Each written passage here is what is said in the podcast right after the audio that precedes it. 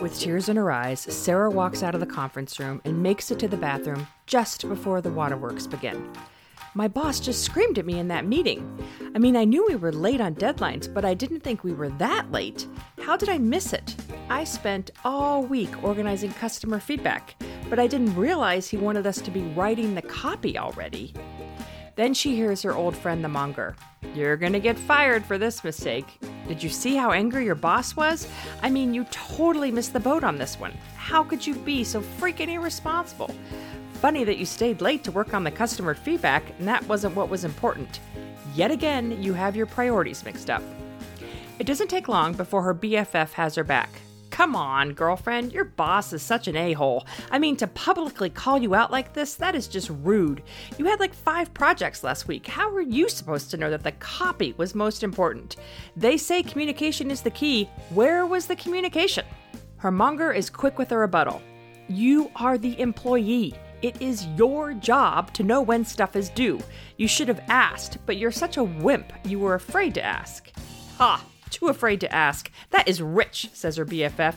You deserve to have some respect. You work your butt off around here, and for what? No one even tells you what is due when. It is so disrespectful. You're practicing compassion here, so you need to be kind to yourself and give yourself a break. He should have been clearer. He saw that you were working on the spreadsheet. Why didn't he say something? Come on. Bottom line, you messed up. You are going to lose your job. It is simple as that, declares her monger, and around and around they go. This month, we are talking about the three characters that chatted us throughout the day and are at the core of the happier approach. Last week, we talked about the monger, and today we're going to talk about the voice we most often use to counter our monger, the BFF. Your BFF enables you to rebel against the mean voice of your monger. When you get too tired of your monger criticizing you, you bring in your BFF for a little self compassion. But it often ends up going overboard into false self compassion, aka doing whatever you want. Your BFF loves false self compassion. Your BFF is the one who always has your back, is always willing to risk getting into trouble, is always there to defend you. That BFF. She's not about holding your feet to the fire or keeping you accountable, but is always able to find a justification and someone to blame. She is all about helping you feel special. She's kind and wants you to feel good about yourself. And in her mind, responsibility and accountability and restraint, they just do not apply. Listening to her can feel awesome, and she can be trouble. To your BFF, self compassion means you are always right they are always wrong. You deserve whatever your heart desires. Fun is number one, and she will protect you to the death. Last episode, I talked about my quest to quiet the monger. This quest started because I watched my dad, a man in his 70s, ravaged by Parkinson's with dementia, who looked back on his well accomplished life and still didn't feel good enough. His monger convinced him that no matter what he did, he was a failure. As I started on this quest, I read as much as I could about how to quiet the inner critic, aka monger. The advice was to love yourself no matter what, aka practice self compassion. So I became obsessed with the subject of self compassion. I chatted with clients and friends. I practiced self compassion exercises like repeating positive mantras and telling myself how awesome I was. To be honest, the idea of loving myself no matter what was radical and foreign. It sounded great, but it wasn't something I could do 100% of the time. Hell, I couldn't even do it 20% of the time. The problem was twofold. One, my monger voice was painful and stressing me out. And two, when I practiced what I thought was self compassion, it would lead to a short respite, but in the end, it made my monger more fired up. I realized that just finding self compassion was not enough. I was living in this constant back and forth between the extremes of my monger and the false, do whatever you want version of self compassion.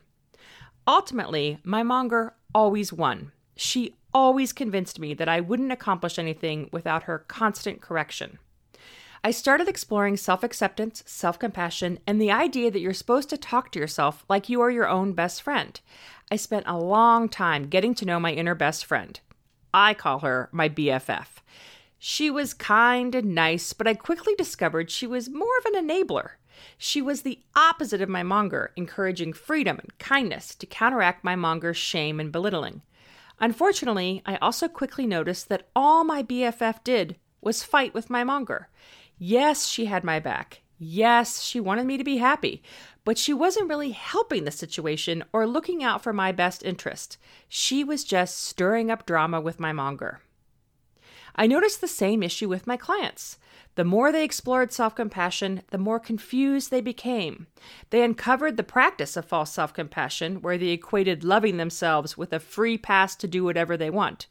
Their BFF would encourage cake and Chardonnay, only to be met with the monger suggesting they were fat alcoholics who didn't deserve such treats. Let's see how Sarah's BFF is chiming in after the meeting went south. As Sarah drives home from her terrible day, she calls her best friend and shares all the drama of the day. She throws her coworkers under the bus, blames her boss, and deflects all responsibility of the day. Her best friend is supportive and immediately starts chiming in how much people suck and how hard it is to be a good employee with the lack of support. Sarah stops at the grocery store to pick up a pint of ice cream and a bottle of wine and throws in a bag of chocolates for good measure. She deserves it. It has been a crappy day. At home, she tells the whole story again to her spouse. Her BFF has fine tuned it now to showcase how the world is conspiring to get her, and if it wasn't for all the incompetent people she works with, this would never have happened. She pours herself a glass of wine, grabs some chocolates, and starts the nightly duties of dinner, homework, and bedtime. By the time the kids are in bed, Sarah is three glasses in and ready to devour the pint of ice cream. Her BFF tells her that she's fine. She deserves to eat as much as she wants.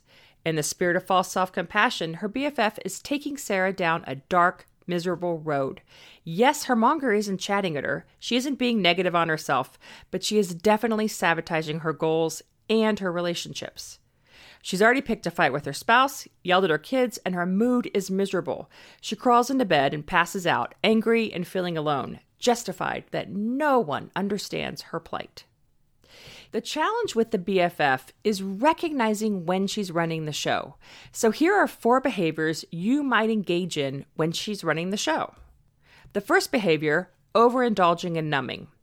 That third glass of wine, the whole pint of ice cream, shopping with no regard for your budget, or spending the whole weekend hiding out binging on Netflix, these are just some of the ways your BFF encourages you to blow off steam and decrease the pressure of the monger.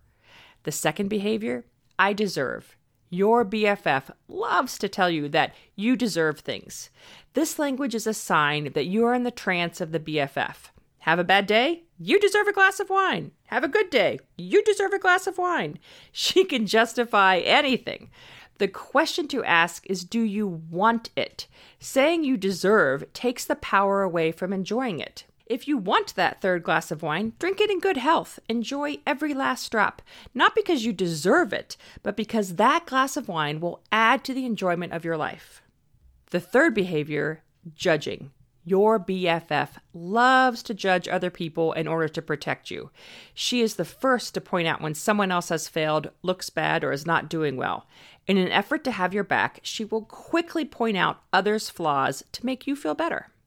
And then the final fourth behavior, causing drama. Your BFF also loves drama.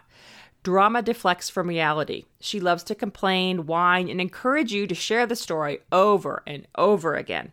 She can make everyone else the problem, and you, the poor, misunderstood hero. Whenever I notice myself displaying any of these behaviors, I recognize that it is my BFF talking, which usually means my monger has been chatting as well. Wherever the BFF is, so is the monger. This war between the BFF and the monger plays out because we live in an all or nothing world. We try so hard to do it right, and we are wound so tight in the goal of following all the rules perfectly. So we go from one extreme, monger, which is complete rule following, to another extreme, which is the BFF, doing whatever you want. Because she is the opposite of your monger, your BFF tends to perpetuate the problem. She just gives your monger more ammunition. Now, I won't disagree that listening to your BFF is fun and easy. She always knows how to have a good time, and she is a welcome relief. Oh my God, such a welcome relief from the voice of your monger. For years, I was stuck here, going back and forth between my BFF and my monger. I told myself I was channeling self compassion and being kind to myself, but in reality, I was just making the problem bigger and more confusing. Their constant arguing and battle of wills left me on a hamster wheel of worry and anxiety. I also see this with my clients. They get stuck in this pattern of soldiering on and listening to their monger and then releasing the pressure with their BFF's false self compassion. Finding that middle ground is hard, but that is where the magic is, because sometimes you need to take responsibility. Sometimes it isn't all about fun and deserving. Sometimes it's about getting stuff done. If we want to fully embrace our lives and do hard things, we have to get stuff done, even when it's uncomfortable. Next week, I'll be talking about how to get in touch with that voice, the voice of kindness and wisdom, your biggest fan. So I'll see y'all next week. If you don't do it, who will? If you're not hustling, pushing, and keeping it all together yourself, nothing will get done. Look, you don't need me to tell you that. You tell yourself that every day. There's that voice inside your head constantly pushing you to do more, be more, and get closer to perfect.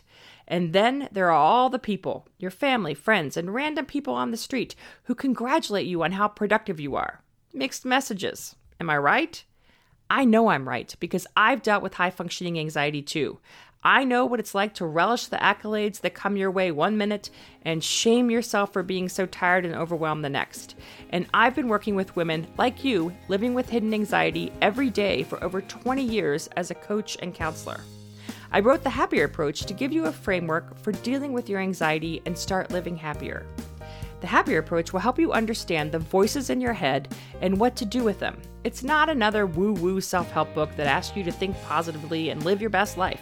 It's a practical guidebook for getting out of survival mode and finding a genuinely happy and productive life. Know someone who has high functioning anxiety and a very loud monger?